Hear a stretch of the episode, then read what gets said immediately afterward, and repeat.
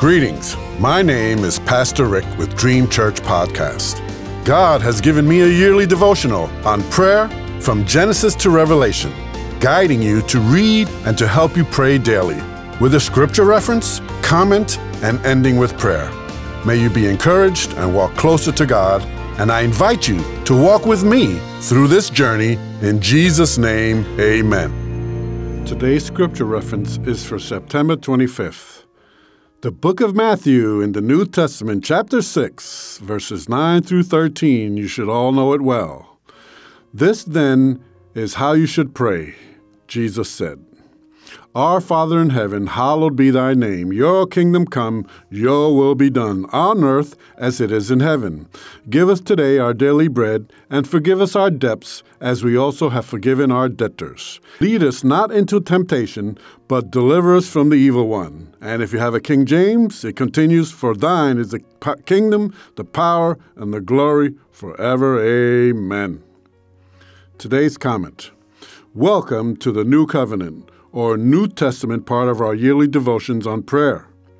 Teach us, Father, through your Son Jesus Christ on how to pray and how to apply your scripture into our lives. In Jesus' name, amen.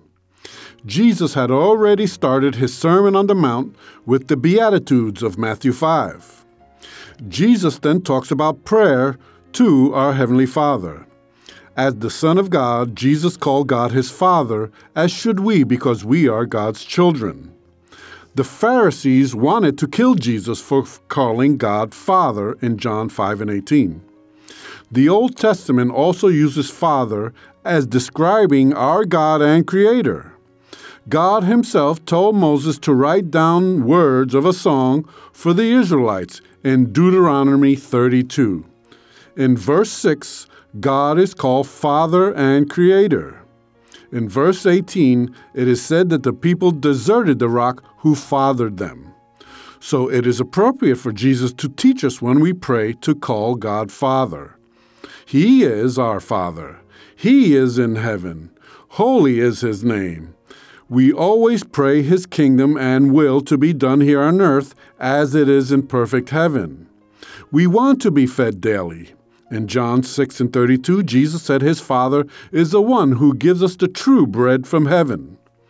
Then Jesus declares in verse 35, I am the bread of life.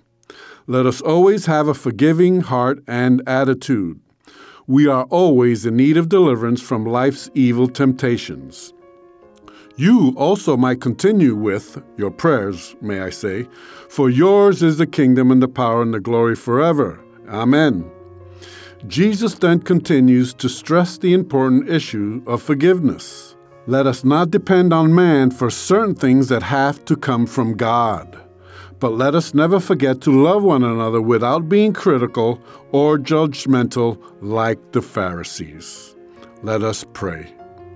Thank you, Father, for saving my soul. Teach me to pray Teach me to live right. Increase the measure of my faith and love for my fellow man. Thank you for your promise of whoever comes to Jesus will never go hungry, and whoever believes in you will never go thirsty.